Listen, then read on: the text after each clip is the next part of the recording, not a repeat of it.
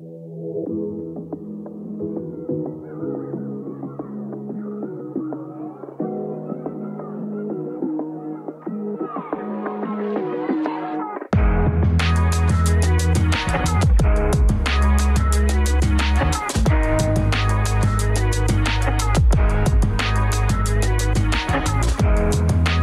Den uplynul jako voda a vy posloucháte další epizodu wrestlingového podcastu Kávečka.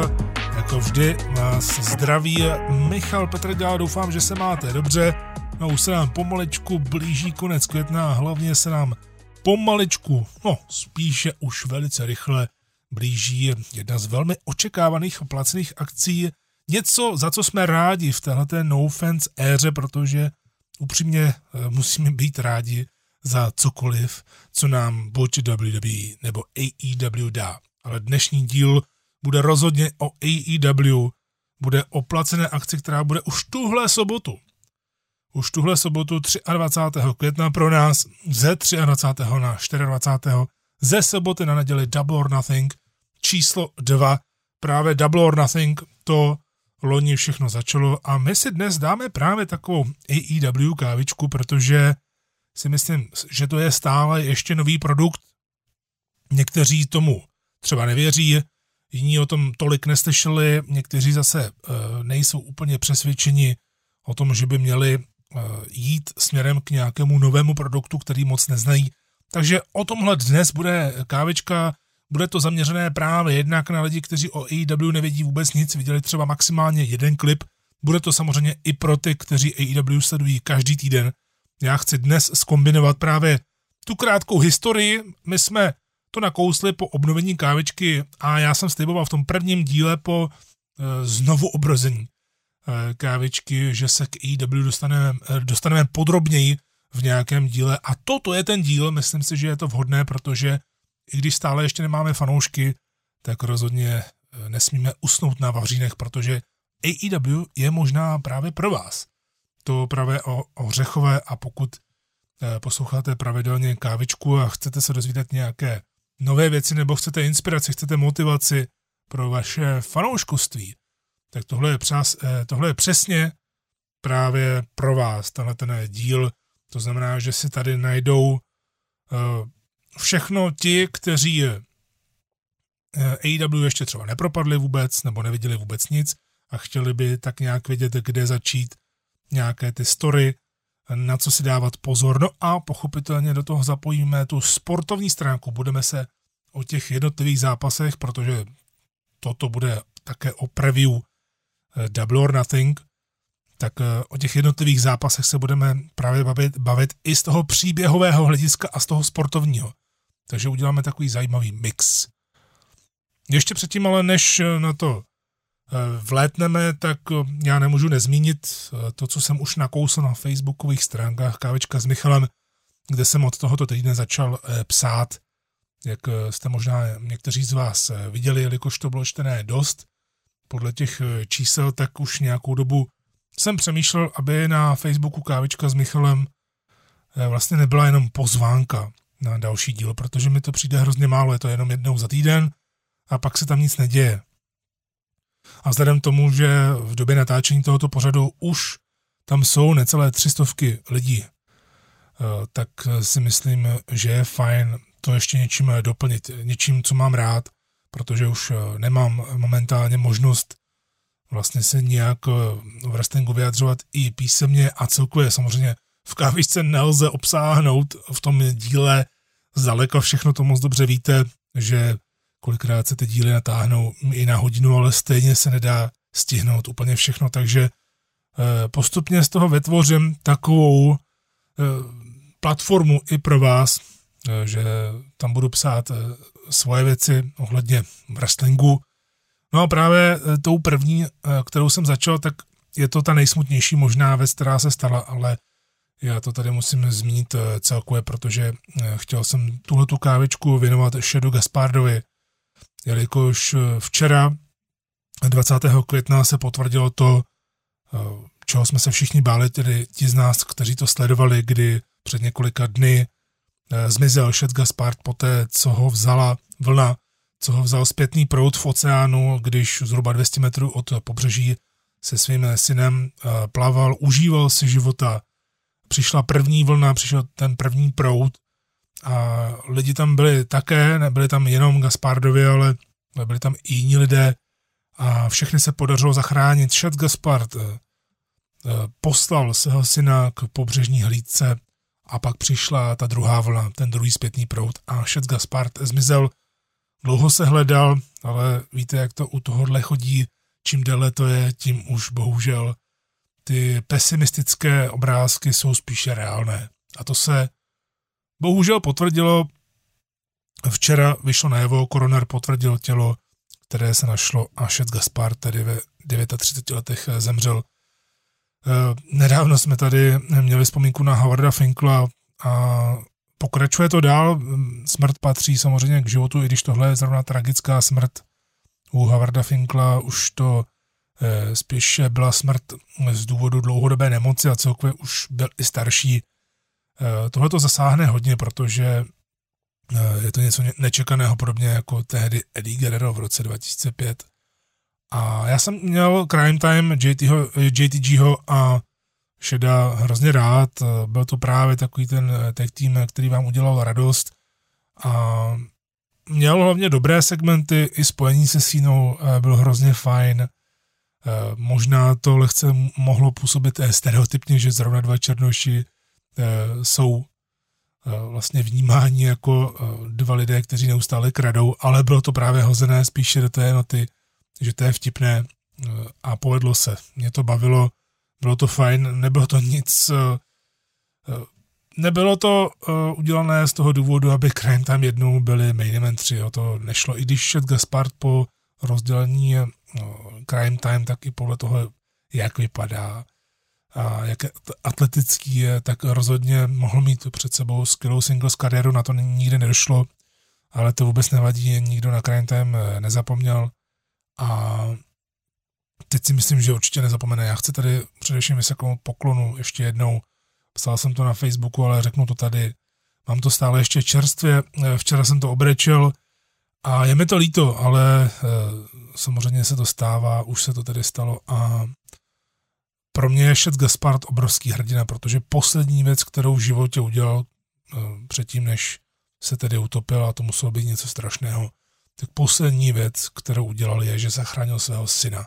Ten samozřejmě teď z toho nebude spát hodně dlouhou dobu, myslím si, že mu je 10 let, a nemůže to pochopit, ale e, z Šeda mladšího, nevím přesně jak se jmenuje, ale takhle jsem ho teď nazval, tak e, ze Šedova syna se stane podle mě něco neuvěřitelného v budoucnu, že to bude silný člověk a e, bude mít za sebou hodně emotivní příběh a může tady lecos dokázat na tomhletom světě. Může to znít teď jako patos, ale já těmhletěm věcem věřím, že ti, kteří překonali nějaké největší překážky, nebo v případě právě Šedova syna, že zažili něco takového, co běžně nezažijete, tak to ve vás zůstane a vy chcete to přetavit v něco pozitivního.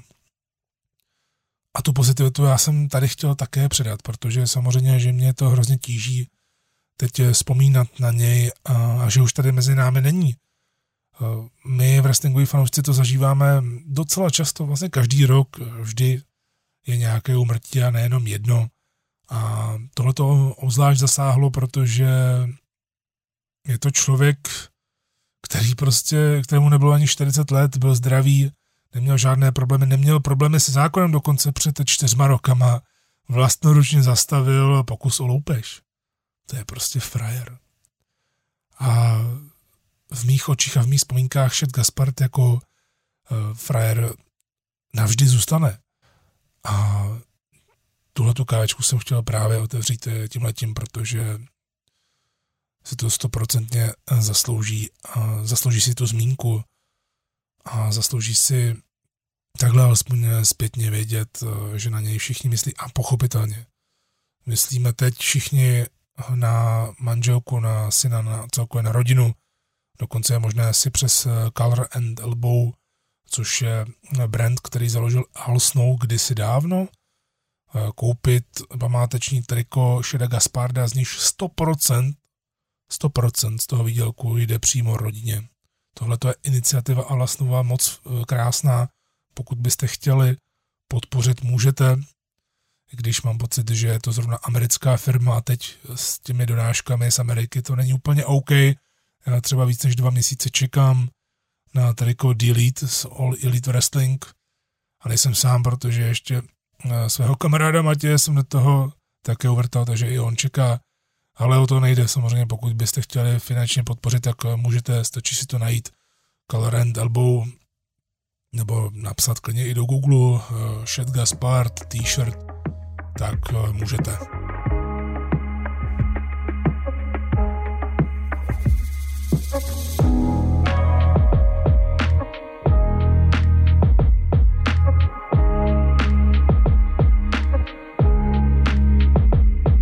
Tak dejme se do větší pohody. To, co jsem měl na srdci na začátku, tak jsem ze sebe dostal. Věřím, že i vy jste si udělali vzpomínku. Samozřejmě pro někoho to může být nepříjemné, ale eh, nedá se nic dělat. Tohle to k tomu patří a mně naopak přijde jako totální nesmysl se o tom vůbec tady nepobavit s vámi, protože vím, že eh, vy eh, posloucháte kávičku, posloucháte ji rádi, za což jsem hrozně rád a Tyhle ty věci k tomu patří, ale my přehodíme výhybku, slíbil jsem, že dnes to bude AEW kávička a nic jiného, protože o tom to vlastně je, jelikož v mém kruhu, jak v tom malém, tak v tom velkém a největším, se pohybuje hodně lidí, kteří dlouhodobě nadávají na WWE, nebo někteří, kteří už to dokonce ani nesledují. Celkově wrestling protože to prostě přestalo bavit, našli si jinou zábavu a už se k tomu nevrátili. Hmm, častokrát to bývá eh, kvůli tomu, že nebyli dlouhodobě spokojení s tím, co sledují, že už je to prostě nebavilo, že už to eh, nebyla taková zábava, eh, na kterou byli dříve zvyklí, kdy si to užívali v tom přítomném okamžiku a já jim věřím, já je samozřejmě chápu. Mám to nastavené jinak, protože i když jsem měl jednu konkrétní pauzu za těch posledních 20 let, eh, co se wrestlingu věnuju, eh, takhle, eh, tak jsem měl jednu pauzu právě po úmrtí Krise Benoa, kdy jsem to nebyl schopen dát, to už jsem také říkal, ale jinak, i když samozřejmě člověk si říká, jsem tam, proč to ještě třeba sleduju, to je naprosto běžné, obzvláště když to sledujete tak dlouho a máte to hrozně rádi, tak k tomu tyhle ty fáze patří. Ale já přiznám, že nějakou šílenou fázi, že bych se na, na všechno chtěl vykašlat, tak eh, to už jsem neměl hrozně dlouho.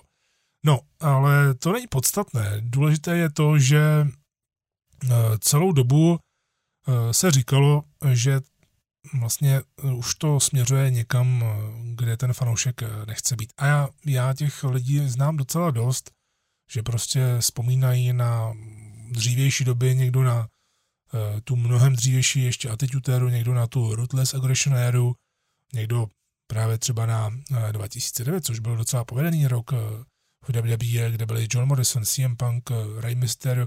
Byly tam super zápasy, dobré příběhy, ale člověk si tak nějak říká, kdy vlastně bylo naposledy něco, co člověk si pamatoval celou dlouhou dobu a celkově eh, zdali je vůbec schopen eh, sledovat ten produkt eh, týdně pořád, bez přetáčení a tak dále, což je samozřejmě těžké, obzvláště teď v té no fans éře, kdy WWE, to už jsme lehce také probírali, to neumí, ale dokáže vytvořit památné věci, jako Boneyard Match, Money in the Bank a tak dále. No a dlouhou dobu se vlastně nic nedělo, až uh, přišlo All In a přišla AEW. All In už jsme si probírali vlastně na začátku po návratu kávičky.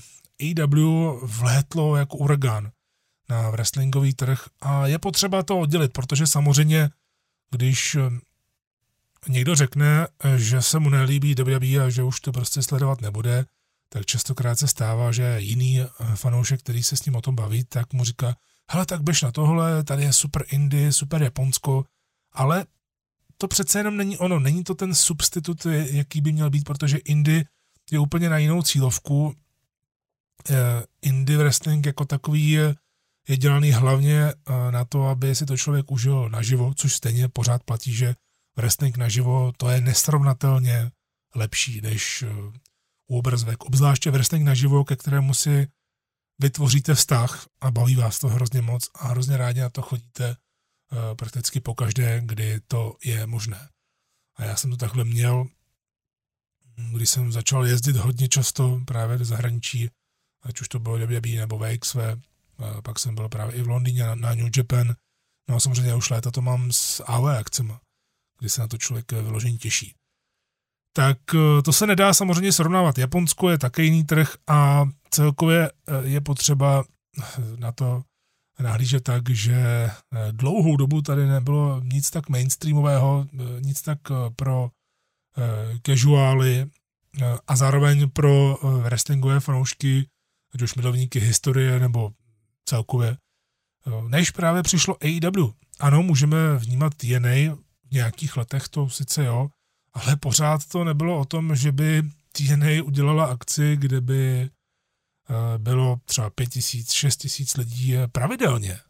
Jo, třeba jedna akce Bound for Glory, 3 tisíce lidí, když to TNA šlo, fajn. Eh, v Anglii, kde měli skvělou základnu a také eh, dobré smlouvy s televizema, tak tam taky super dokázali naplnit celkem slušnou halu.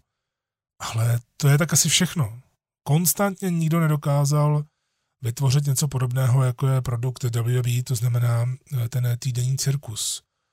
Eh, týden co týden navštěvovat různá města, větší haly, teď nemyslím 20 tisícové, ale prostě větší haly a naplnit je. A to po krachu WCW nikdo nedokázal, až teď AEW. Takže samozřejmě, že se přirozeně objevili a objevují stále škarohlídové, kteří už před začátkem AEW říkali, jo, to je druhá WCW, to je druhá TNA, tam jsou eh, viceprezidenti Omega, Young Bucks a tak dále, to si budou jenom přihrávat mezi sebou a eh, bude to, jako když se říká, že blázni eh, rozhodují o tom, jak se bude vést blázinec. Ale tak nějak si myslím, že už si můžeme říct v květnu 2020, že to úplně tak není.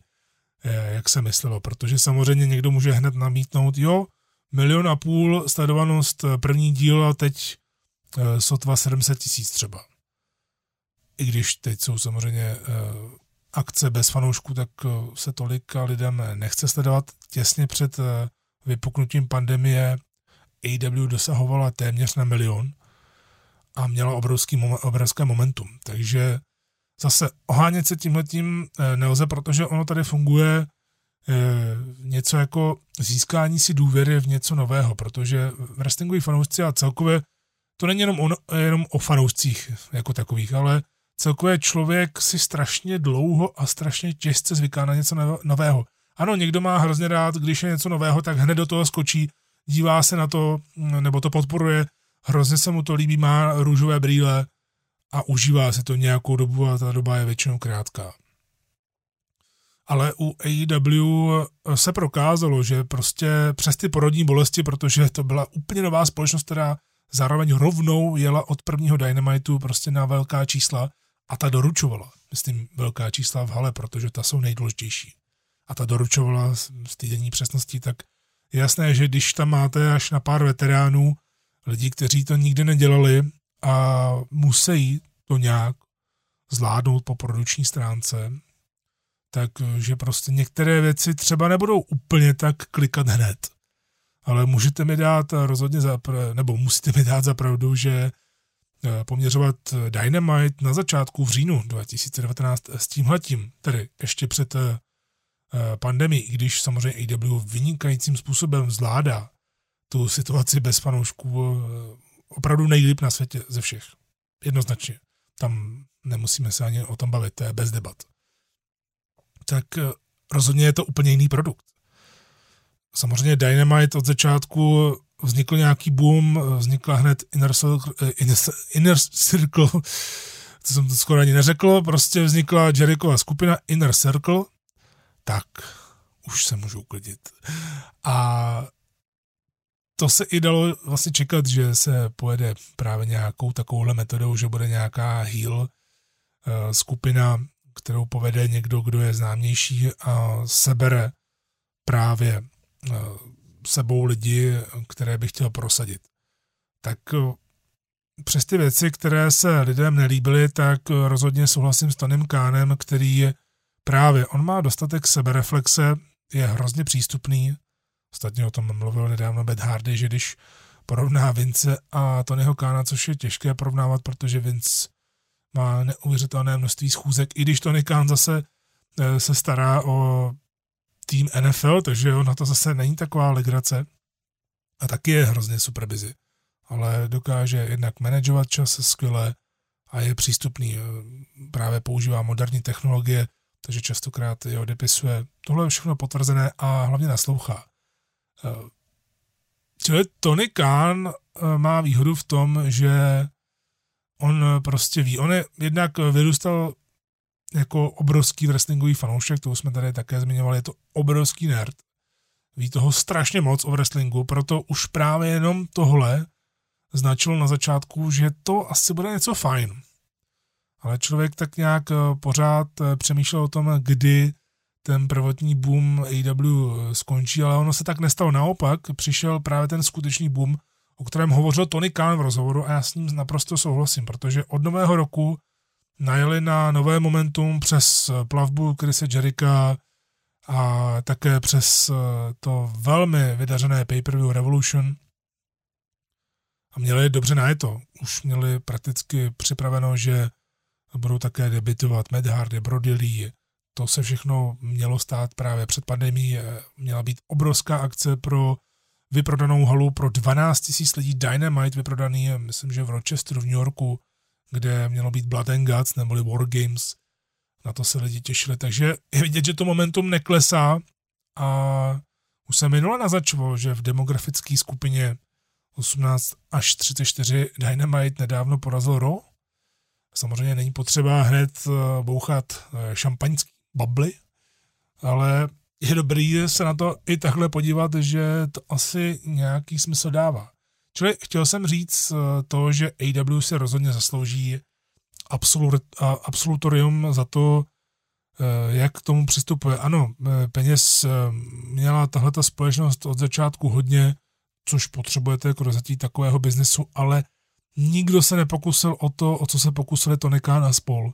To znamená od začátku rozjet live epizody, být každý týden v jiném eh, městě a být úspěšný. Samozřejmě některá města jsou méně úspěšná, některá zase strašně moc, dobře úspěšná, ale postupem času uh, jsem, teda, jsem za jednu věc hrozně rád, že na začátku to samozřejmě bylo pořád EVP, že Young Bucks, Cody a Kenny Omega, že jsou vlastně eh, výkonní eh, viceprezidenti a k ním je Tony Khan, který je prezidentem celé společnosti Brandy Rhodes, je tam eh, šéfka brandu. A ještě manželka Meta Jackson z Young Bucks se stará o merchandise, což není nic překvapivého, jelikož ona se o merchandise Young Bucks starala z garáže jejich rodinného domu ještě právě před vstupem do AEW, takže je celkem logický krok. Ale od začátku právě to působilo na lidi, jako že to je taková mini rodinka, že si hrajou na svým vlastním písečku a že to nemá moc eh, nějakou super organizaci. Ono to přišlo časem. Časem se totiž uvědomili, eh, protože ono to bylo zapotřebí nějak rozjet, ale i Tony Khan si uvědomil, což je i vidět celkově na tom bookingu a eh, celkově i na těch zprávách, které vycházejí ven a jsou i potvrzené právě lidmi, ne nějakými spoileráky, ale lidmi, kteří jsou do toho zainteresováni, tak to sami potvrdili, že Tony Khan to teď převzal daleko víc, tu kreativu a já jsem za to rád. Je to člověk, který ví, co chce, ví, jak udělat uh, dlouhodobý příběh, naslouchá uh, těm lidem, to znamená, že nenařizuje těm wrestlerům, hele, tohle to udělej, i když vlastně to nedává třeba žádný smysl, já to takhle chci. A celkově je to samozřejmě kolektivní snaha, kolektivní úsilí, ale myslím si, že zásadní krok, který se udělal, byl ten, a to já jsem si myslel, že tak bude, protože eh, Tonyho Kána jsem skrze rozhovory právě před AW ještě znal, eh, že to bude asi něco dost eh, fajn, když se něčeho takového ponoří. A je, protože od té doby, co on spíš tomu udává nějaký směr, protože je pravda, že něco bylo chaotické, něco nebylo úplně tak dotažené a hlavně právě se už některé věci přeháněly na Dynamite, kdy tam byly až zbytečně moc spotové zápasy, kde se ukázalo toho strašně moc, zatímco se mělo propagovat pay-per-view. Celkově ta souslednost Dynamitu televizní epizody šla hodně nahoru. Od té doby, co se to právě spíš sjednotilo, že časování a strukturu dramaturgii má na starosti hlavně jeden člověk. A ne, že ten bude dělat tohle. To jsme právě i viděli na začátku, kdy Cody si třeba chtěl udělat ten spot s tím trůnem a Young Bucks to ani nevěděli, byli překvapení, mysleli si, že si dělá srandu a takhle. Myslím si, že teď to má to správné vedení, že ano, eh, pořád to má viceprezidenty v wrestlery, ale je vidět, že ti už tak nějak tu moc, moc nemají. Samozřejmě Cody je ohromně důležitý zákulisí, protože to zdědil po svém tátovi, má na to čuch a hlavně on sám v AEW opravdu vypadá, pro někoho třeba ne, ale v AEW vypadá jako main eventer a hlavně si můžete poslechnout, teď, teď ne, ale když ještě byli fanoušci, tak si můžete poslechnout eh, v každé hale, jaké měl ovace, jaké měl reakce, jaké byly reakce na jeho promo, na jeho příběh s Dustinem.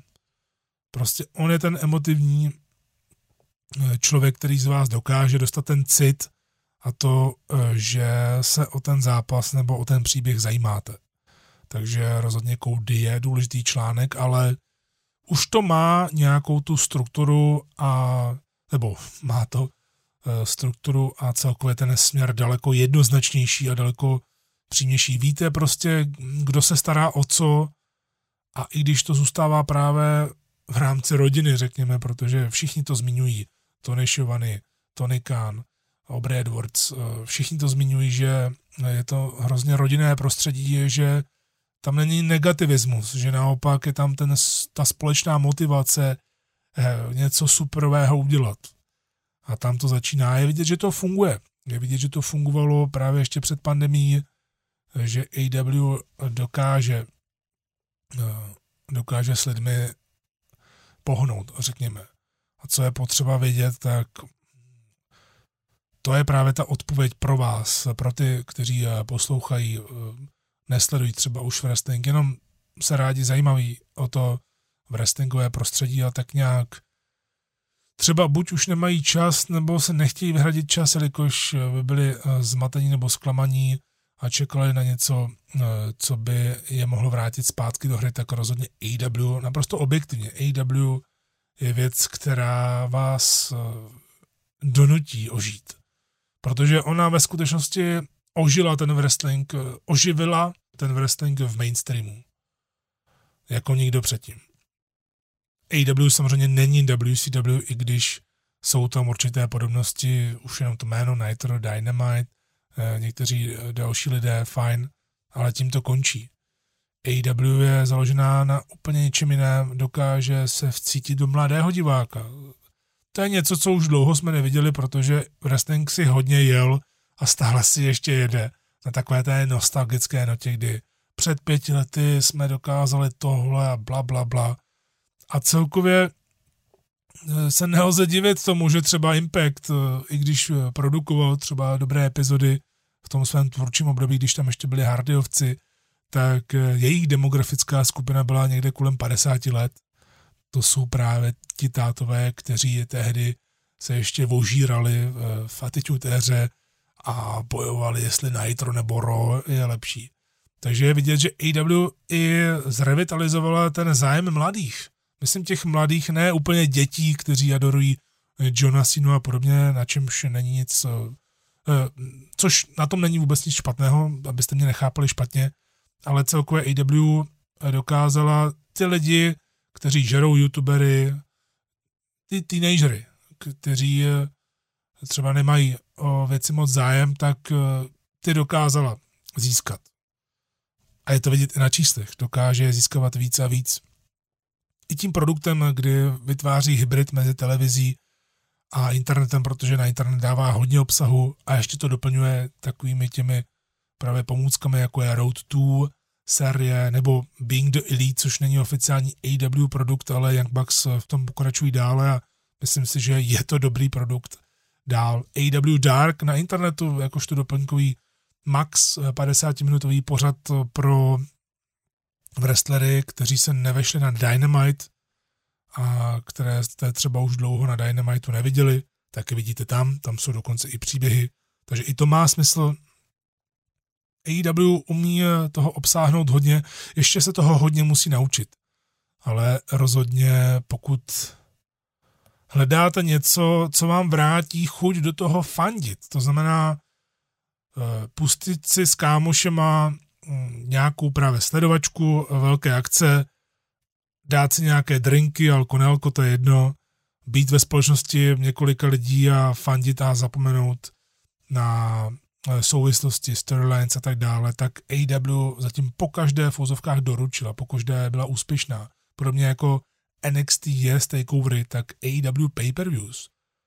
To je lahoda, dámy a pánové. Ostatně dnes budeme o jednom pay-per-view hodnotě, eh, mluvit.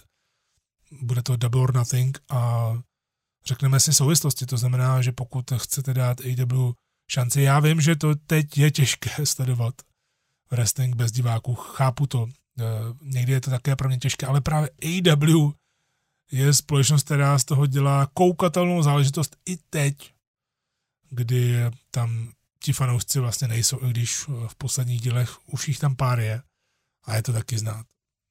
Takže dnes rozhodně to preview je pro vás, eh, protože se podíváme na ty souvislosti, řekneme si i pro vás, na co byste se měli zaměřovat, pokud by vás AW skutečně vtáhl alespoň trošku, kde máte třeba začít, co si máte doplnit je tady jednoduchá rada. Nemusíte odsledovat všechny Dynamity. Úplně v pohodě vám stačí si dát všechny placené akce AEW, to znamená Double or Nothing, All Out, Full Gear a Revolution. To jsou čtyři placené akce, maximálně tři hodiny, nemusíte je dávat za sebou. Ale z nich si uděláte obrázek, že tohle není WWE a že rozhodně člověk by měl přestat vnímat v wrestling jenom právě proto, že tam jsou třeba někteří bývalí wrestleri z WWE, eh, tak to vnímat tím vzorcem myšlení, eh, že takhle by to mělo být, protože já jsem se naučil to takhle vnímat jako fanoušek. Ne. AW také stanovuje některé nové věci, a nemyslím tím jenom ranking, který, je, který funguje, možná až na ženskou divizi, k tomu se taky dostanu, ale nemyslím tím jenom ranking, ale celkově to myšlení, jak třeba udělat promo, co zapojit do té televizní epizody, co nechat na pay-per-view. A že opravdu není dobré eh, věci z pay-per-view pak dávat třeba na televizi, protože co dělají ti lidi, a není jich málo, který si zaplatí to pay-per-view a za tři týdny vidí, že tam třeba jeden zápas dají na televizi, aby ukojili fanoušky. Tímhle tím byla Eh, tímhle tím začala být známá WWE, že si sama vykrádala pay že to dávala na televizi a ty pay momentálně přestaly mít takovou hodnotu. Ono jich je dost za rok, jsou na networku za paušální cenu a nepůsobí speciálně. Proto se nedivím, že možná zamýšlejí právě do budoucnosti udělat to, že ty hlavní akce budou zase na pay v nějakém dílu, ale pro WWE to bude hodně těžké. AEW si drží tu exkluzivitu, že opravdu je to pay-per-view, zaplatíte si za tu akci a dostanete ty prachy fakt e, dobrý produkt a věřím, že Double or Nothing 2020 i v těch těžkých časech bez diváků bude něco, na co budeme hodně dlouho vzpomínat. A to je pro mě takový krásný eh, most, nebo jak by eh, řekl jeden z mých eh, bývalých kolegů z hudebního časopisu Oslý můstek. To je spojení, které používá často i teď ve svém pořadu na Radio Wave, tak na, na Radio Wave, tak se vždy sněl, když to slyším. Každopádně tohle je pro mě takový oslý můstek k tomu, abych se věnoval preview k Double or Nothing. Tak eh, hlavní prodejní záležitosti tohoto pay-per-view jsou tři titulové zápasy, jeden match, jedna stadionová šílenost a pochopitelně muž jménem Mike Tyson. Tady je dobré, že to není akce o Tysonovi. Tyson jenom má vzbudit pozornost a zároveň i přesto, že se slibovalo tedy ze strany Lance Archer a Jakea Robertse, že knockoutujou Mike Tysona, tak Mike Tyson je tam hlavně proto, aby předal novému TNT šampionovi, historicky prvnímu TNT šampionovi titul. Ale rozhodně je se na co těšit, protože pay-per-view je poskládané velice dobře a nikdo neví, co vlastně bude main event. Protože máme tady dva mužské titulové zápasy, eh, ženský titulový zápas určitě main eventem nebude a zpravidla bývá, alespoň to je tradice, taková ta oldschoolová tradice, tak eh, bývá zvykem, že právě World Championship je vždy hlavní tahák. Ale zase na druhou stranu AEW se vytahuje s tím, že TNT Championship není midcardový titul a nebude midcardový titul a že nemá být vnímán jako vlastně takový uh, chudší příbuzný uh, světovému titulu. Je to závěr turnaje, je to ten vrchol a upřímně je tam větší příběh, než v případě Moxleyho a Brodyho Leeho. Cody versus Lance Archer už se buduje nějakou dobu takže upřímně nevím, navíc ještě Mike Tyson tam bude předávat titul. Eh, přiznám se, že bych se eh, přikláněl právě spíš k tomuhle, aby byl hlavní tahák, ale nevím. Možná už v době, kdy tohle to vyjde a vy to budete poslouchat, tak už to AEW sama oznámí. Třeba to nechá úplně být a vám to bude jasné, až eh, když budete Double or Nothing sledovat. No ale tak eh, pojďme rovnou na ten eh, zápas o světový titul. A znovu říkám, budu se tady snažit eh, to kombinovat právě pro lidi, kteří o AW teď nemají ani páru, nebo nemají páru o těch storylines a celkově já o tom přehled mám, protože jsem viděl každý Dynamite zatím opravdu poctivě, většinu AW Dark, které ale pro tyhle ty příběhy nejsou tak důležité, a sleduju je hodně na sociálních sítích, mám to opravdu velmi dobře zmapované a hlavně mi to strašně baví. Jo, a to pak se i pochopitelně odráží i na tom, e, co vám tady budu říkat. Takže bude to pro každého něco. Bude to samozřejmě preview i pro ty lidi, kteří to normálně e, sledují a můžete si e, udělat o tom obrázek společně se mnou a třeba dát dohromady, nebo Eh, poměřit moje typy s vašimi, eh, eh, s vašimi typy a tak dále. O tom to vlastně je. Takže pravděpodobně asi tady main event bude AW World Championship. John Moxley jako šampion a Brody Lee jako vyzývatel. Tak hned na začátku je potřeba říct, a já to budu vždy právě takhle nějak stupňovat, jelikož do toho chci dát i tu sportovní stránku, na kterou si Eh, na které si hodně zakládá AEW. John Moxley momentálně, eh, jeho bilance v letošním roce, eh, po té, to, to, co ta bilance byla zrestartována od začátku roku, jak zmiňoval Tony Khan, je to dobře, že ta bilance není celková, i když celkovou bilanci tam máte ještě v závorce, tak co se týče letošního roku, tak John Moxley má 10-0, 10 výher, žádná porážka, žádná porážka a Brody Lee to má 5-0. Brody Lee, jak víme, tak debitoval už v pandemii, takže v AEW není moc dlouho. Prakticky předělal Dark Order k obrazu svému a celkově k tomu obrazu, jak by to asi mělo vypadat, i když eh, si myslím, že Dark Order eh, jako taková stable teď trpí tím, že Kanaděni eh, Stu Grayson a Evil Uno nemůžou vlastně nastupovat zatím. A to je velká škoda. Myslím si, že Dark Order momentálně je spíš v takové hluché fázi, ale ne Eh, nutně negativní hluché fázi.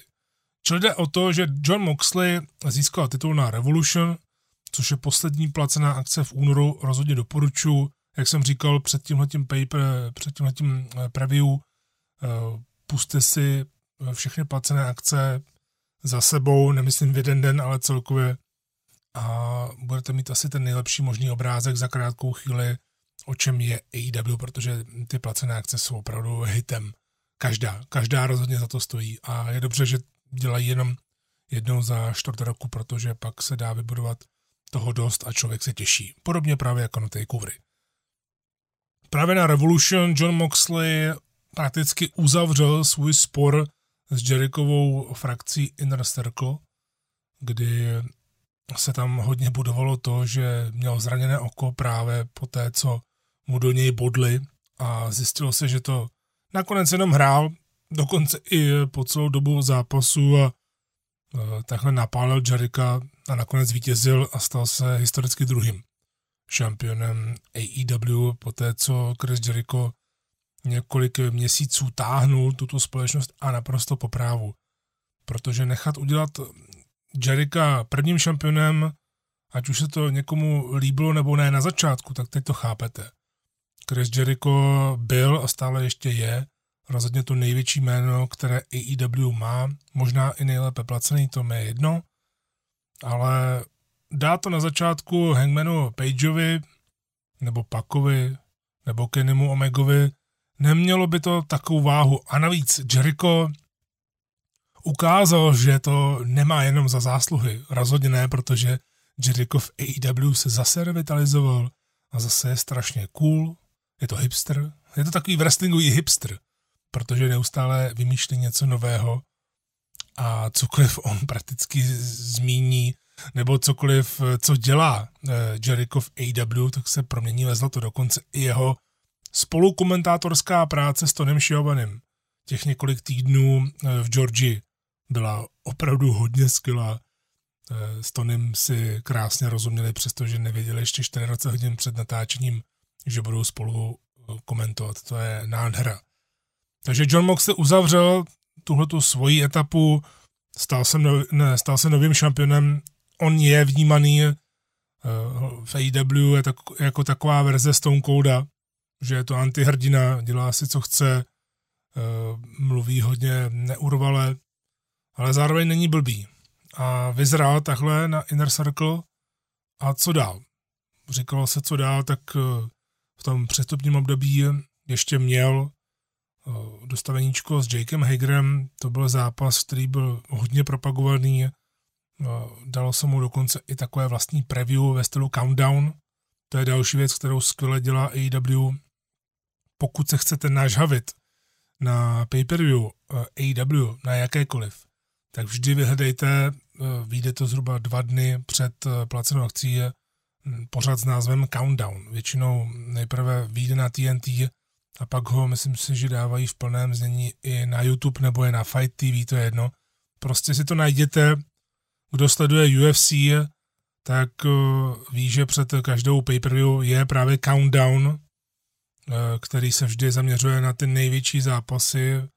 AW už to teď dělá prakticky na většinu své karty a rozhodně to vás strašně nažaví. A Vím to nejenom proto, že to nažaví mě, ale vím, že lidi v mém okolí, kteří běžně nesledují wrestling, tak to taky nažavilo. A hrozně je to zajímalo, jak to nakonec pak dopadne, ta placená akce, takže rozhodně tady něco dělají dobře. A je to udělané dokumenta, eh, dokumentaristicky, sportovně a zároveň tam stále zůstává ještě ta wrestlingová, ta herecká část, což je důležité. Takže určitě, pokud vám nestačí tohleto v kávisce a věřím tomu, že jenom mluvené slovo třeba nestačí, aby se vám to dostatečně prodalo, tak určitě si jděte nebo si najděte countdown a věnujte tomu 45 minut a myslím si, že budete mít jasno, že to asi budete chtít vidět, pokud budete mít čas. No a tak eh, John Moxley, eh, tam bylo vůbec otázkou, co s ním dělat dál protože samozřejmě můžeme se dívat na ranking, viděli jsme tam, já jsem tam alespoň spozoroval MJF a nějakou dobu na dost eh, vysoké eh, stupnici, na dost, eh, na dost vysokém místě hned za Koudym, potom co měli spolu ten zápas. A Koudy podle toho pravidla už dlouho na začátku Dynamitu nemůže vyzvat světového šampiona, poté co přišel o tu možnost, on říkal nikdy, tak eh, si myslím, že vzhledem k tomu, že AW bazíruje na tom dlouhodobém bookingu, tak to bude hodně dlouho trvat, než uvidíme Codyho v nějakém zápase o světový titul. Takže se říkalo, jestli to bude MJF, ten nakonec byl nějak ušetřen možná i kvůli drobnému zranění, těžko říct. No a na scénu přišel Brody Lee, Brody Lee, který byl nejprve osočován, že paroduje Vince McMahona, ale myslím si, že to přišlo jenom v tom prvním podivném segmentu, kde pojídali stejky a pak už se to hodně oddálilo od toho, je to kult. To sám i Brodely říkal, že má rád tyhle ty jakoby mafiánské skupiny.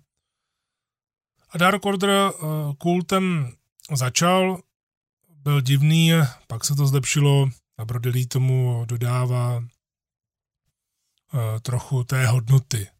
To, že to je nějaké jméno, navíc to, jak vypadá, je děsivý, dobře mluví. Jsem rád, že Brodely mluví do kamery na mikrofonu, protože je vidět, že je inteligentní, umí se vyjadřovat a to jsme dlouhou dobu ne, že nevěděli, ale nemohli jsme to ani vidět, jelikož ve White Family byl prezentován, co byl, co byl Luke Harper, tak byl prezentován jako Jižan, jako vidlák, který vlastně nemá mozek a vlastně on byl eh, kamionákem. Tak to je obrovský rozdíl to, že chodí v saku, když nezápasí. Všechno na sobě změnil a mně se to líbí. Tohle je vlastně souboj dvou bývalých wrestlerů WWE o hlavní titul AEW. Je to ta největší možná munice pro věčné hatery, kteří budou tvrdit, že AEW je, je jenom WWE Light, ale to v žádném případě není pravda, protože ono, když WWE skoupí strašně moc lidí, tolik, že nemůže logicky využít všechny, tak je jasné, že dříve nebo později, a teď jste viděli to masivní propouštění, tak je naprosto jasné, že dlouhou dobu někteří prostě nebudou využíváni a byli by využíváni lépe někde jinde. A o tom to je. AEW dává šanci těm, o kterých si myslí, že se dobře hodí do toho systému, do storylines a celkově a zároveň nebyly využíváni právě v WWE.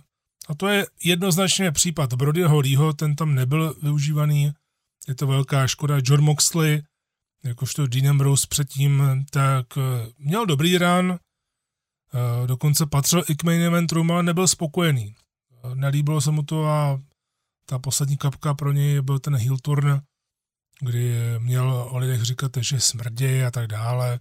A už to prostě v něm hlodalo a nakonec odešel. Takže ano, sice to jsou dva bývalí wrestleři WWE, ale tam to asi tak končí, protože se v AW prezentují úplně jinak. Moxley opravdu se ustálil na té personě, kterou chtěl dělat, je kreativní, dostává prostor, mluví si jak chce. To se mu třeba lehce vymstilo při té oslavě titulu, kdy už hledal slova, ale zase na druhou stranu jsou to emoce, vyhrajete titul, fandí vám vyprodaná hala a kdybyste měli připraveno to, co chcete říct, tak by to vypadalo hrozně uměle. Takže já jsem zase naopak rád, že eh, tam chvíli mluvil trochu do větru, než našel tu správnou lineu, jak se říká, jak to ukončit.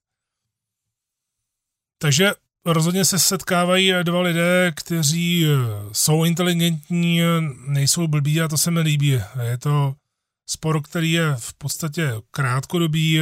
John Moxley je znovu ohrožovaný nějakou další skupinou, ale tady je vidět, že oproti Jerickové skupině Dark Order pod Brodym Leem, to jsou lidi, kteří vynikají jenom při vyšším počtu, ale sami za sebe, jako ostatně bylo vidět teď na posledním Dynamitu, kdy Moxley zlikvidoval Prestna Vence, alias ten, to je desítka, eh, jak ho pojmenoval Brody Lee pro Dark Order, tak eh, to, jak zdecimoval jednoho z člena Dark Order, tak eh, ukazuje to, že je Brody Lee, pak hrozně dlouho nic a pak právě ti jeho lokajové, ti jeho služebníci, ti jeho poddaní. Takže je to trošku něco jiného, než Moxley měl předtím s Jerickem a spol. A můžeme se na to dívat samozřejmě i po té sportovní stránce. Někdo by mohl namítat, když se podívá na ranking, že Brody Lee je teď momentálně číslo 3 a vyzývá Johna Moxleyho o světový titul, o hlavní titul. Ale proč ne? Protože Brody Lee, jak ostatně bylo i vysvětleno, eh, tak si řekl o titulový zápas tím, že Moxley mu sebral ten pás a tím přeskočil ostatní. Navíc ti další byli součástí turnaje o TNT Championship. Takže Brody Lee je momentálně nejvýše nasazený, eh, dostupný wrestler, který může jít proti Moxlimu. Já v tom nevidím vůbec žádný problém. Rozhodně by se mohlo nabízet právě i kvůli Dark Order a třeba i možnému zapojení Una a Gracena na pay-per-view, že by došlo třeba k, pře- eh, k překvapení a Moxley by prohrál titul. Ale zatím to tak nevidím. Ono je teď těžké vůbec eh, něco předvídat a hlavně AEW, ona má logický booking, ale zároveň také umí eh, překvapovat některými věcmi. Tady bych se nedivil, kdyby Brody Lee by se potvrdilo to, že je hrozivý, tak eh, by získal titul, ale přece jenom Moxley nalezl v Dynamitu trochu trhlinu v tom jeho plánu a myslím si, že právě ta trhlina bude asi příčinou toho, že Brody Lee poprvé v AEW prohraje a bude se muset od toho nějak odrazit. Ale rozhodně Dark Order potřebuje nějaký smysl.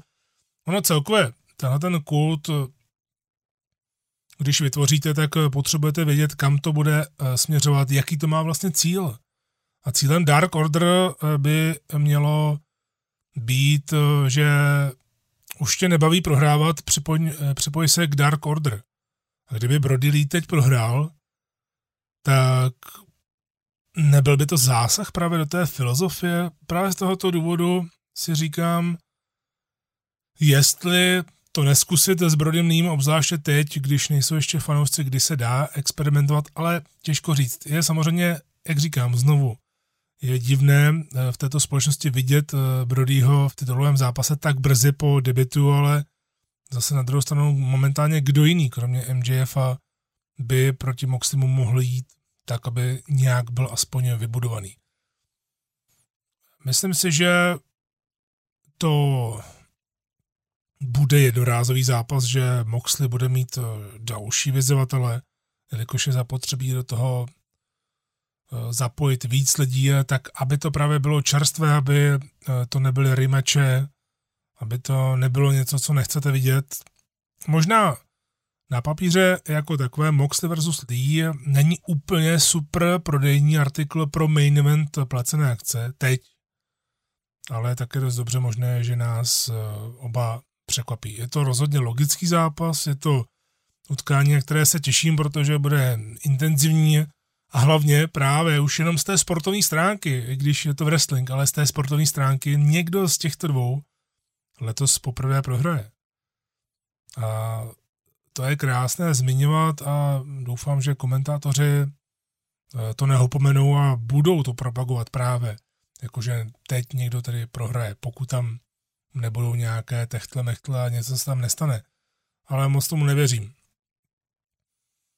Naopak eh, daleko propracovanější eh, příběh je vlastně další titulový zápas AEW TNT Championship Cody versus Lance Archer.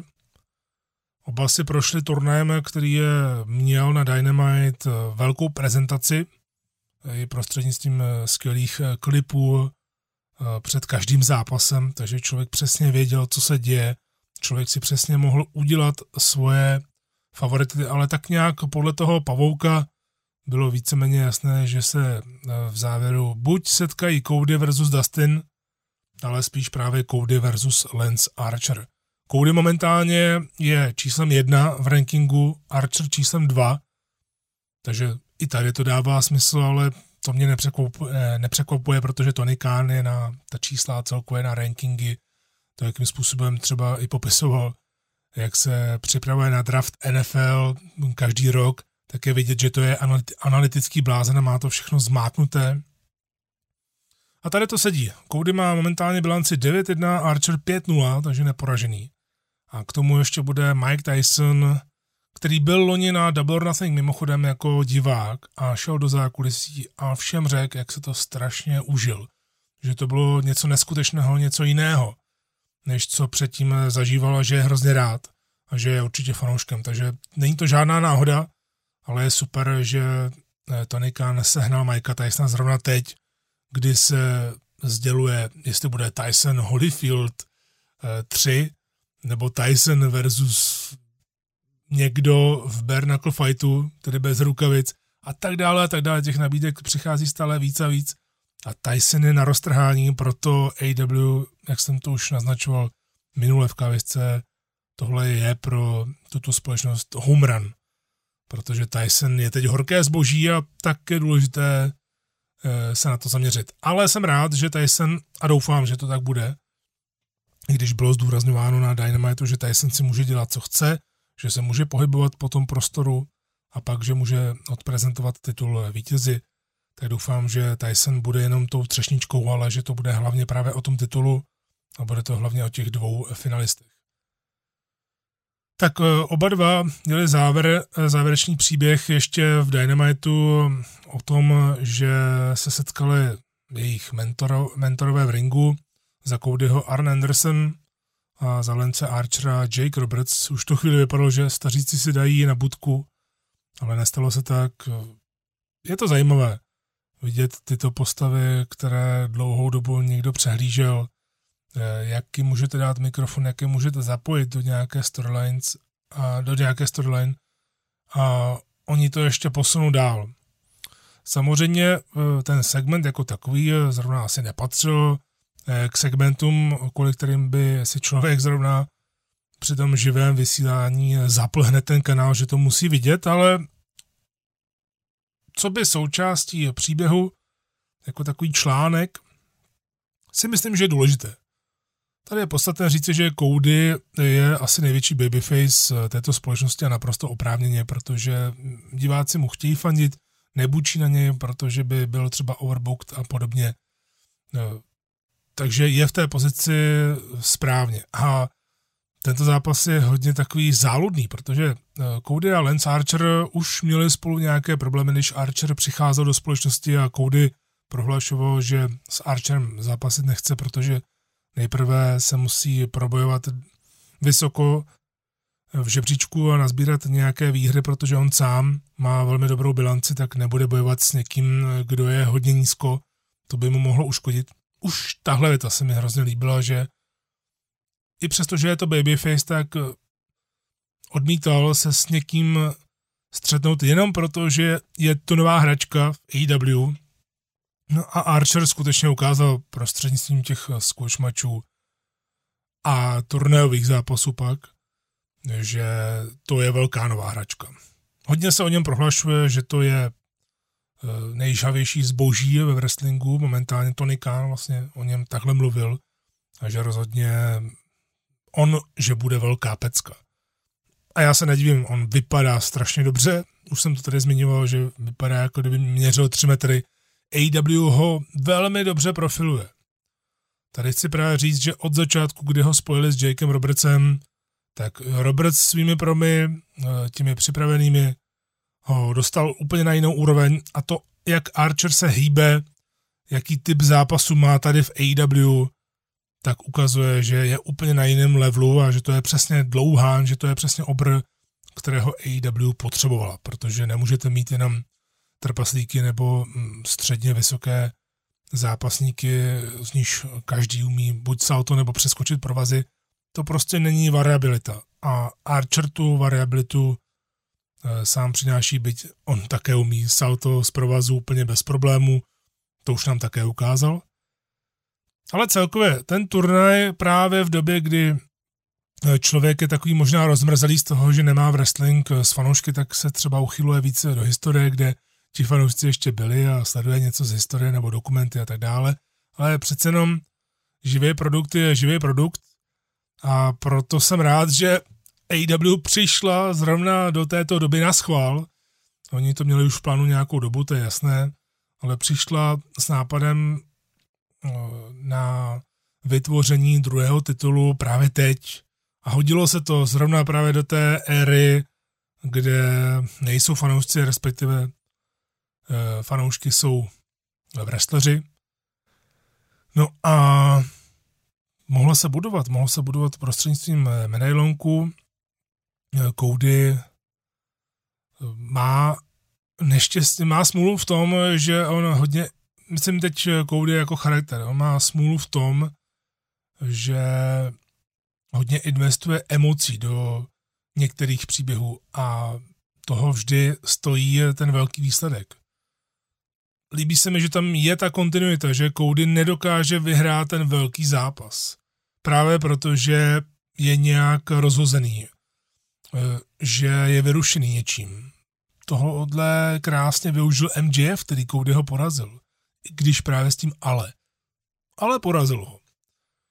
A proto se mi strašně líbí to finále, protože jasně, líbilo by se mi klidně i Cody versus Dustin 2, s tím, že by to klidně mohl být poslední zápas Dustina, prohrál by a ukončil by kariéru, jenomže zase bylo by to divné bez diváků, takže takhle je to lepší. A na druhé straně přece nechcete e, svoji e, novou příšeru Lence Archera nechat jakkoliv prohrát, i kdyby jenom na countdown. Přece jenom by to nevrhalo e, dobré světlo a hlavně by to právě byl ten typický booking, e, hlavně vždy e, najít nějakou prostě výmluvu a nepostavit se tomu čelem. No a proto si myslím, že Lance Archer i tak, i Eh, na základě toho, že to je Cody a je u všeho prvního v AEW, první Steel Gage match, první zápas na Dynamite a tak dále, první příběh pro AEW, kdy jeho zápas s Dustinem byl nejvíc propagovaný prakticky, ale pravda je, že to byl jeden z nejlepších zápasů roku, takže není co řešit.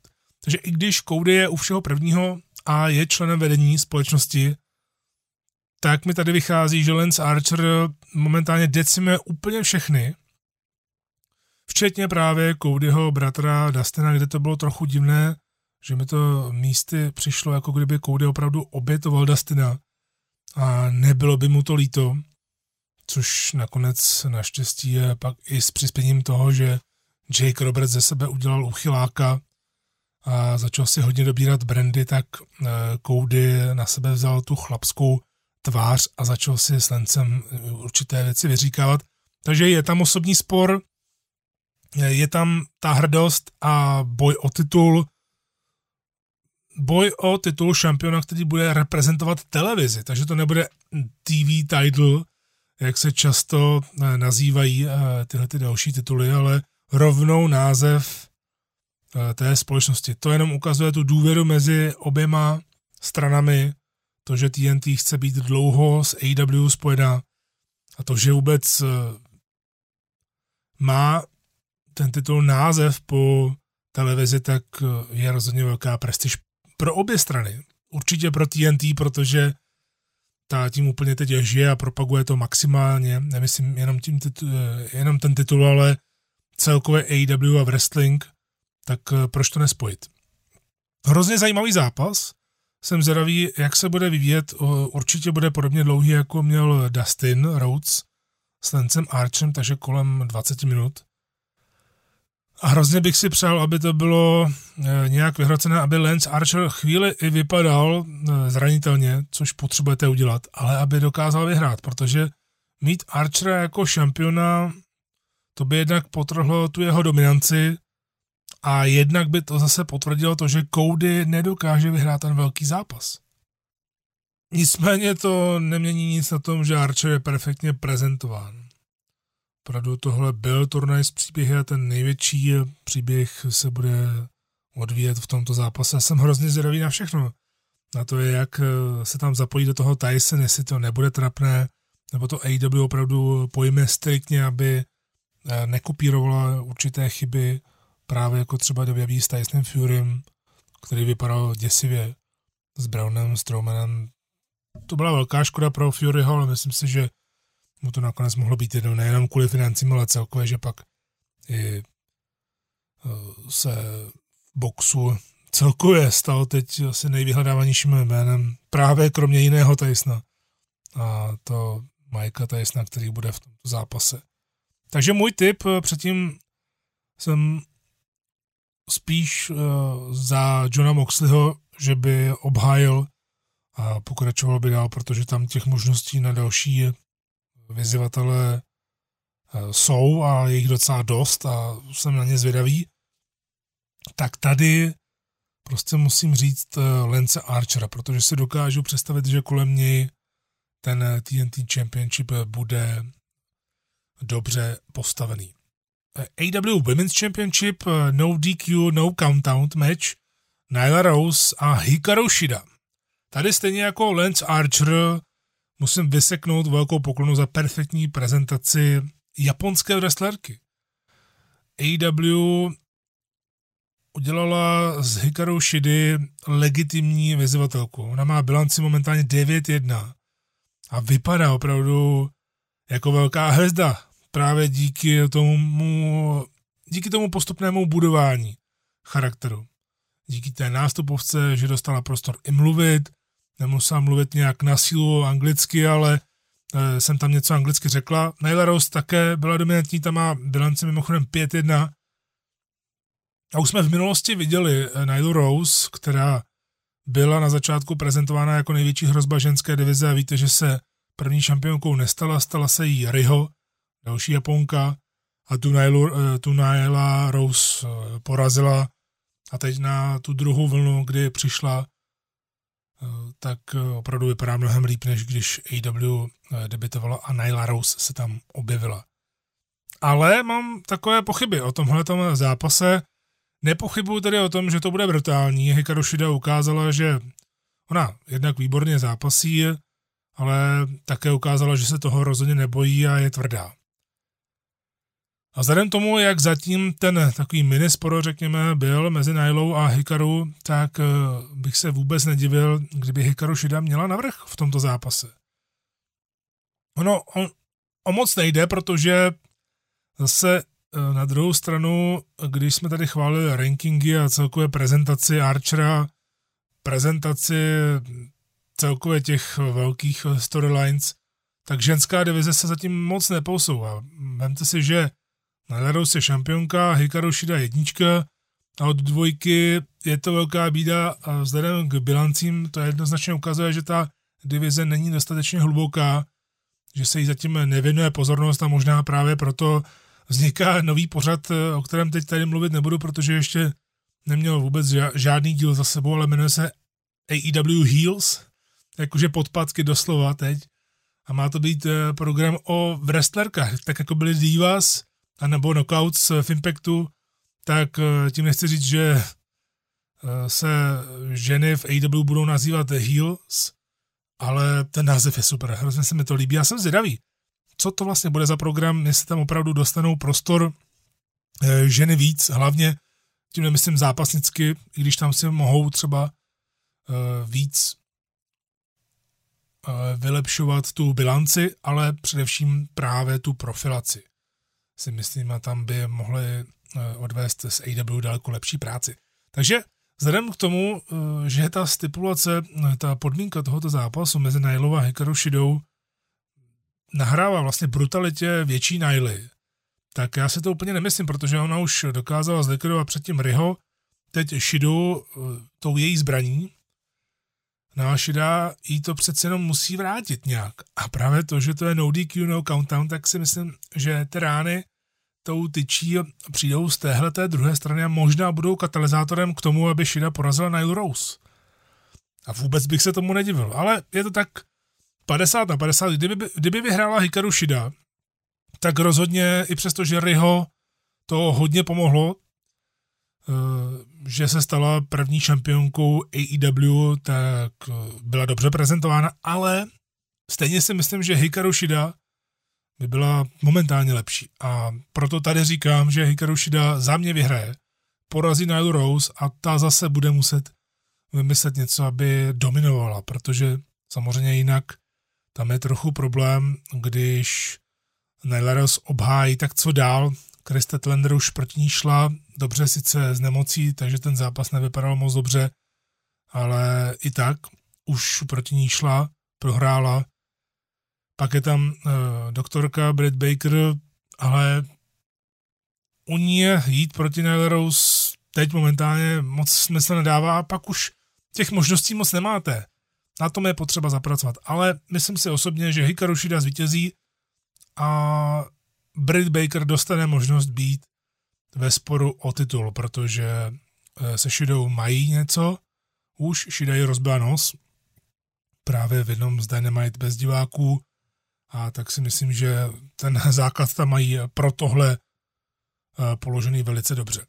To jsou titulové zápasy a pak přichází velká pecka, která bude hrozně bláznivá, vůbec nevíme, co se tam bude dít.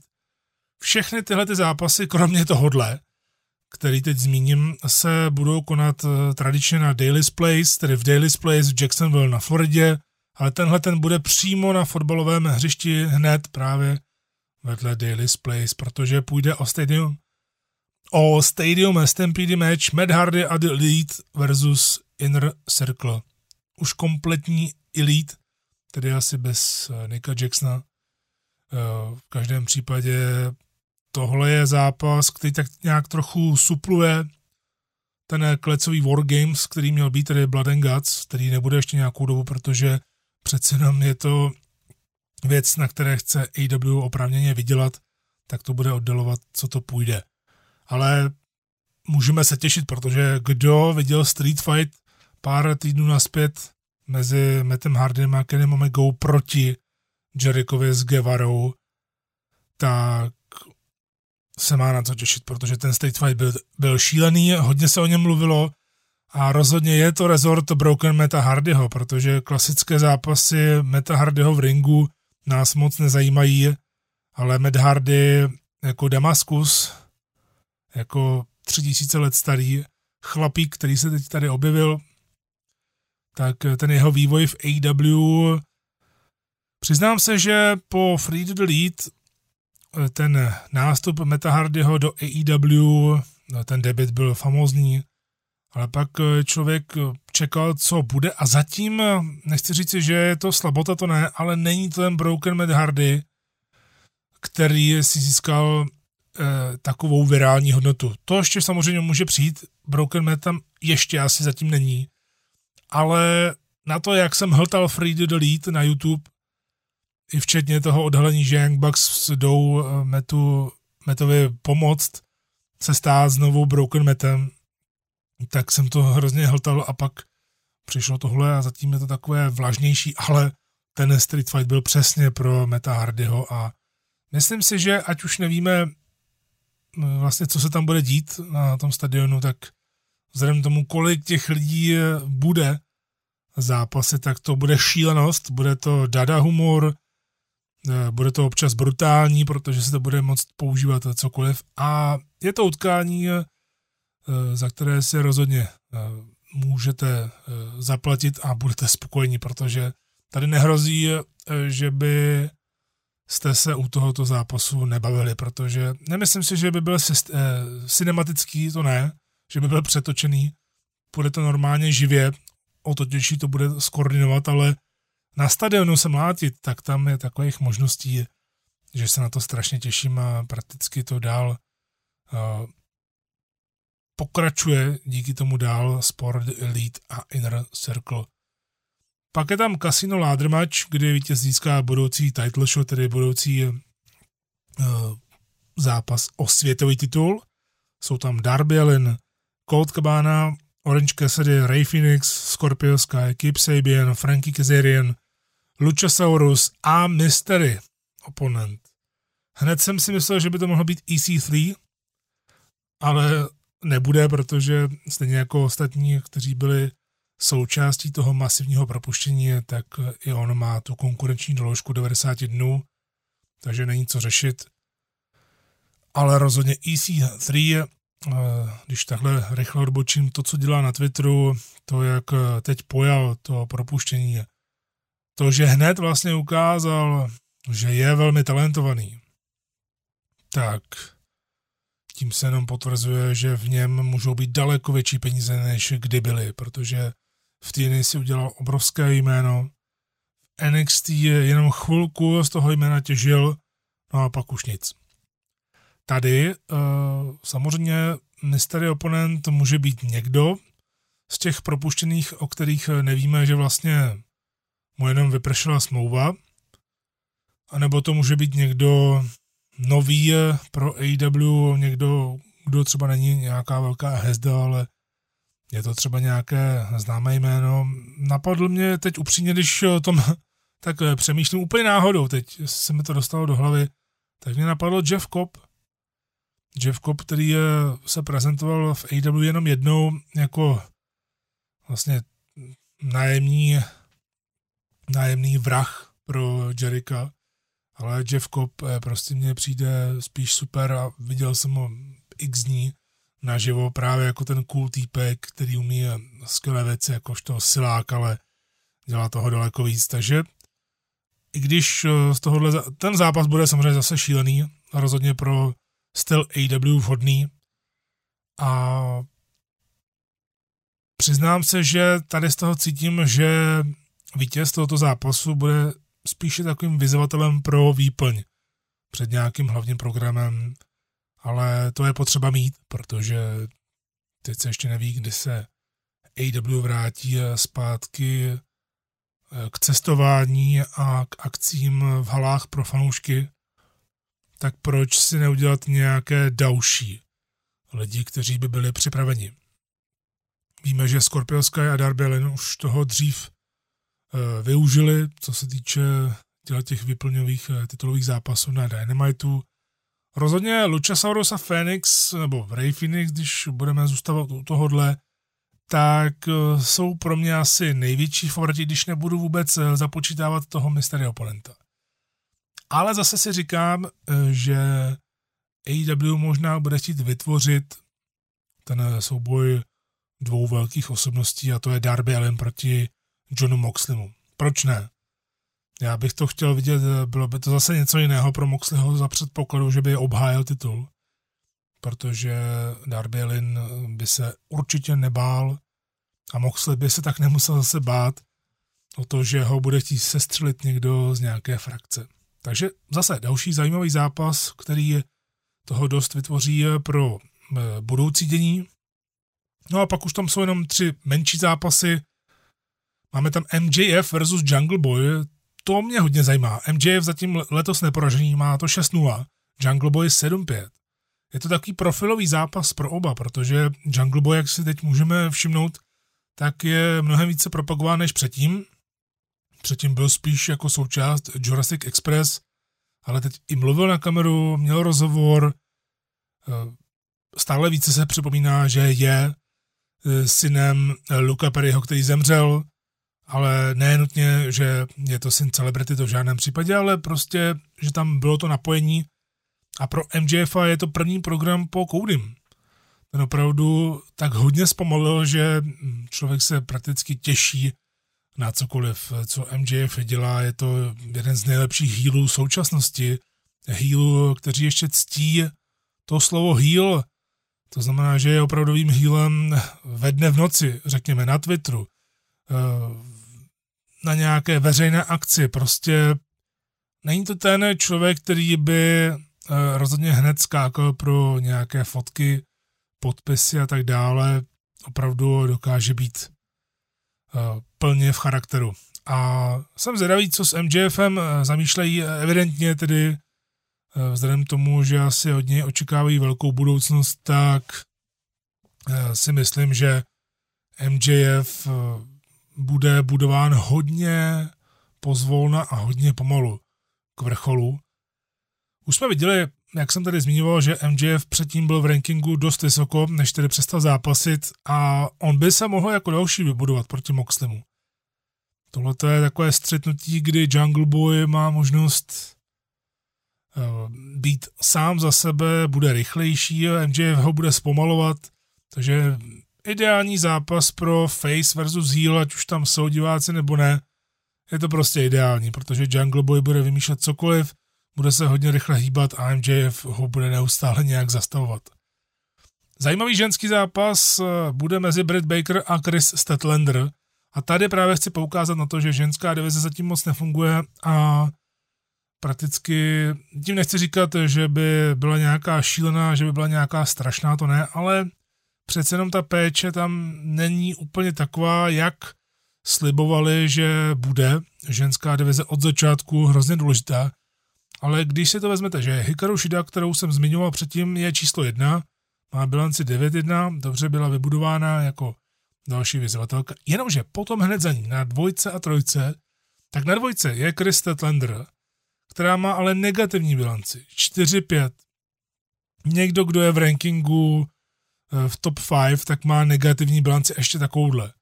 A za ní je Brad Baker, která má pozitivní bilanci 5-4. Já chápu, že Chris Tetlander šla proti šampionce a ještě se tam také posuzují určitě uh, složitost uh, soupeřek a podobně, ale stejně. Tady je vidět, že to ještě moc tak nefunguje, což ale vůbec nevadí. A je to zápas, který určitě tak nějak vyhovuje, protože Brad Baker ta se opravdu dostala strašně nahoru s tím svým charakterem. Ta je momentálně nejzajímavější v ženské divizi a právě proto jsem říkal, že si myslím, že by Hikaru Shida mohla zvítězit a dát si nějaký další spor s Britt Baker, protože by to mohlo fungovat. Je to postavené na nějakém reálném základu, kdy Britt Baker byla rozbita, doslova, je Hikaru Shida, Shida rozbila nos, tak uh, tady bych odhadoval, že by Britt Baker dokázala zvítězit. Předtím jsem ani typ ne, nezmiňoval, ale myslím si, že MJF by měl pokračovat dál, protože má nějaké momentum, Jungle Boy nepotřebuje vyhrát a přece jenom už těch pět porážek, i když to jsou singly a tagy dohromady, tak je trošku něco jiného než eh, MJF a jeho 6-0. A právě naopak, kdyby Jungle Boy vyhrál jenom jako formou šoku, co se samozřejmě může stát, eh, tak co by to přineslo MJFovi momentálně. Na Britt Baker a Chris Statlander se těším, protože jsou obě jiné. Statlander je hodně atletická, ale hodně velká a Britt Baker ta zase potřebuje někoho, eh, kdo se umí přizpůsobit nebo naopak kdo umí vést ten zápas, protože Brad Baker není úplně plynulá v tom pohybu, co si budeme povídat. No a v rámci preview, tedy v rámci pre-show, ne preview, preview je tohle, tak v rámci pre-show, které AW vždy nazývá buy-in, tak bude tech týmový zápas, Private Party versus Best Friends. Tohle za mě určitě bude number one contenders match, protože Best Friends eh, maximálně využili karantény. Best Friends byli sledováni hodně, byli v dobrých segmentech, eh, pomáhali společnosti, protože museli odzápasit strašně moc utkání právě z toho důvodu, že AEW neměla k dispozici 75% rasteru právě kvůli restrikcím. Takže Best Friends častokrát během natáčení, během jediného dne zápasili xkrát a využili toho. Předtím byli spíš takový ten good feel tech tým, ale z nich se vyklubil krásně Orange Cassidy, který je velkou hvězdou, myslím tím v poměru k tomu, jak ho diváci vyhledávají celkově svým chováním a merchandisingem a sledovaností a tak dále. Tak Cassidy byl jasný, ale přece jenom trend a Chuck Taylor byli tak nějak v pozadí a díky tomuhle tomu, že byli furt v permanenci, tak nejenom, že se dostali do popředí, protože jsou teď číslem jedna, hned za šampiony, mají bilanci 7-3, tak eh, byli schopni ukázat, že to je tech tým, do kterého se dá investovat. A za to jsem rád, protože ten druhý tech tým je sice hrozně mladý, Private Party, bilance 4-1, ale rozhodně, a jak už jsme měli možnost vidět, za to stojí, protože tito pánové mají před sebou velkou budoucnost a když postupně budou modifikovat to, co už umí, tak to bude jedině dobře, protože taky mají před sebou určitě dobrou budoucnost. Ale tady věřím tomu, že to momentum nabrané z přetáčených Dynamitů Best Friends udrží a zvítězí. A bude zápas Best Friends versus Kenny Omega a Hangman Page o tituly. A klidně eh, bych ty tituly pak Best Friends i dal, ale to už předbíhám. To bylo tady preview k Double or Nothing. Eh, věřím, že jste si eh, každý na tom našli něco svého. Můžete i napsat do komentářů kamkoliv, ať už na YouTube nebo na Facebooku. Hlavně asi možná teď na Facebooku, když tam tak nějak teď operujeme víc i textově tak se klidně ozvěte, na co nejvíc se těšíte, jak se budete dívat, jestli živě nebo ze záznamu. Rozhodně znovu zdůraznuju, znovu zmiňu, eh, že to za to stojí, že AW oživuje fanoušky. To je asi to nejsprávnější označení. AW oživuje fanoušky. Je to vidět v těch halách, jak úplně jinak fandí. a věřím tomu, že i takhle bez fanoušků je to hodně zajímavá pay-per-view akce, jinak laděná, je tam spousta neznámých a jsem hrozně zdravý na Tysona a na to, jak bude vypadat Cody versus Lance Archer a jak bude vypadat Stadium Stampede match, na což se asi těším možná úplně nejvíc, protože to bude velká šílenost. Je tam zkrátka od každého něco a každý ten zápas na kartě má e, smysl, což je fantazie, to přesně chcete. Chcete být e, zainvestováni nebo zainteresováni hm, do toho, co sledujete.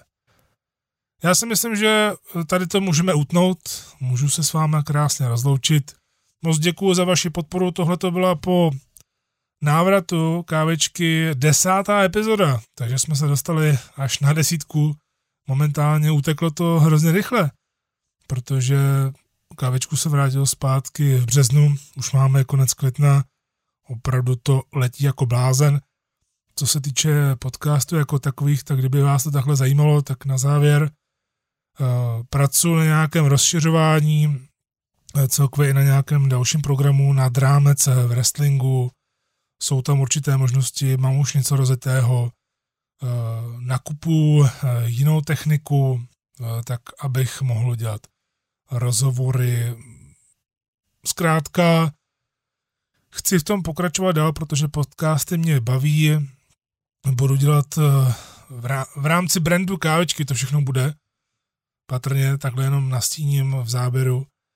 Tak v rámci brandu kávečky bude například dejme tomu jednou za měsíc, uh, úplně jiný pořad uh, mimo wrestling, bude to o takovém lifestylu spíš, a teď ale nebudu říkat dopředu témata, to ne, ale prostě to bude povídání, pak mám spoustu nápadů, jak dělat interview se zajímavými lidmi, budu na to mít právě techniku, a hrozně se na tu techniku těším, protože ji mám objednanou, eh, vyzvedu si ji a budu také mít nově, nové mikrofony, spoustu možností. A to samozřejmě se týká pak i právě pro nějakou práci pro wrestling, ať už to jsou rozhovory s wrestlerama na kterémkoliv místě v perfektní kvalitě, protože právě to, co budu pořizovat, tak bude záruka perfektní kvality kdekoliv.